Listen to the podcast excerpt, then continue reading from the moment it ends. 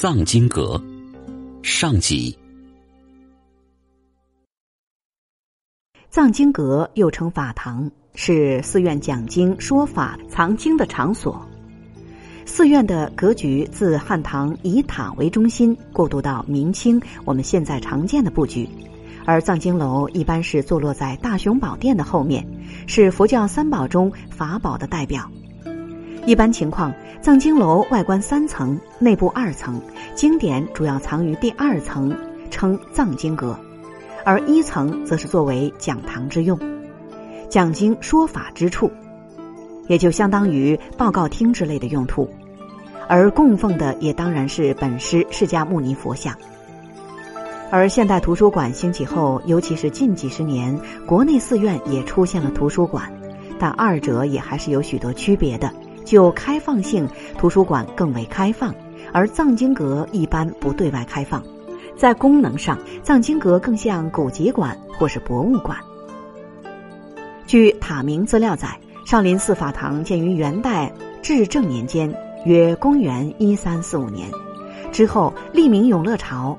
清顺治朝没有修葺，清雍正十三年，敕修少林寺法堂，翻修为五营大殿，内著元明清三代大藏经，计五千四百八十卷，达摩面壁影石、少林全谱秘籍、明大藏经铜版、全谱、木刻少林寺志版本等。一九二八年军阀混战，国民军时有三纵火少林寺。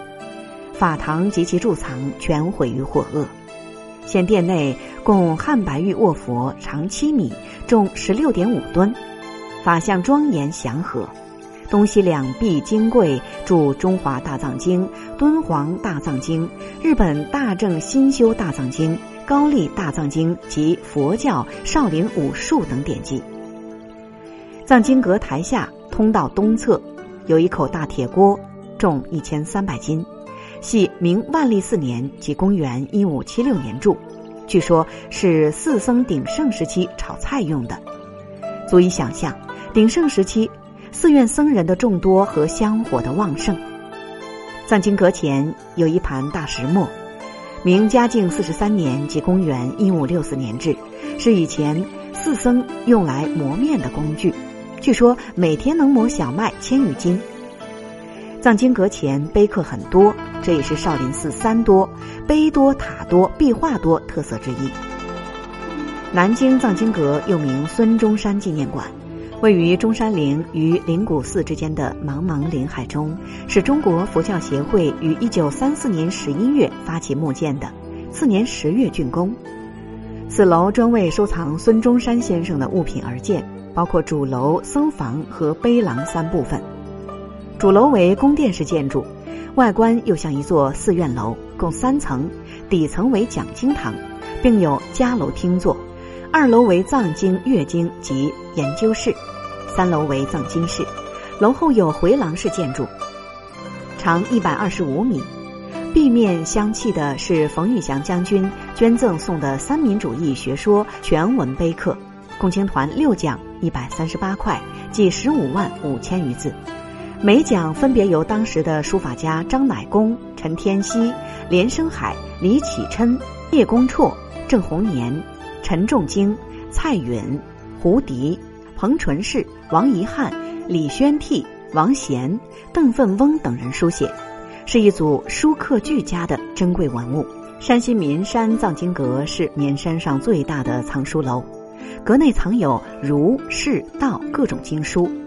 文史哲各库经典，其中有道藏、毛泽东评点二十四史、全唐文等重要文献，还有金石、绘画、书法、建筑、雕塑等中华文化诸多门类的学术著作，价值在数百万元以上。窗台下石刻经文是道家清净经、佛家金刚经、儒家尚书、严氏家训等，十分珍贵。南岳衡山藏经阁为南岳四绝之一，位于南岳祥光峰下，始建于南朝陈废帝光大二年，即公元五六八年，原名小般若禅林，后因明太祖朱元璋赐大藏经一部，故改名藏经殿。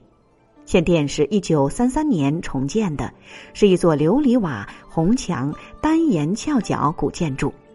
庙宇别致严谨、朴素淡雅，就像镶嵌在含翠玉滴丛林中的一颗明珠。八十年代重新修缮，殿内油漆彩画技艺精湛，增添的雕刻形象生动。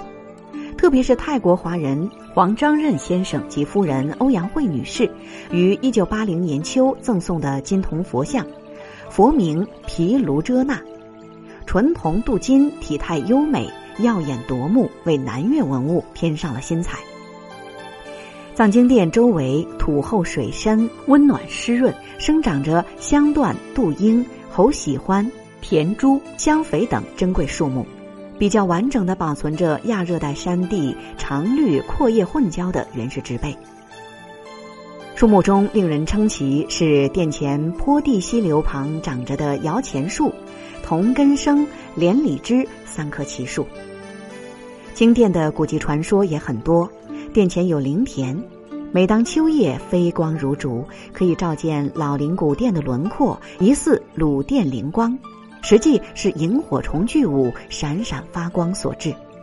人们又称之为萤火虫朝圣。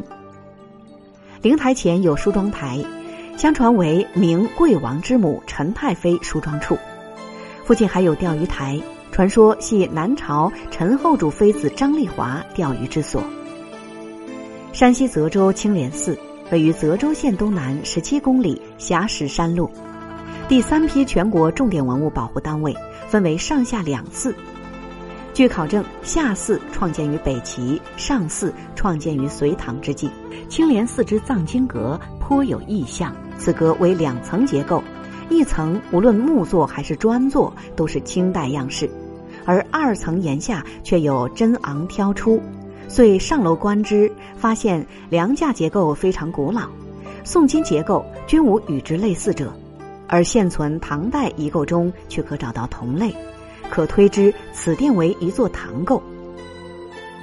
青莲寺藏经阁是一座面阔五间、进深四船的二层楼阁，单檐九脊顶，第一层已完全是清代样式，第二层。柱头铺做五铺，做单超单昂。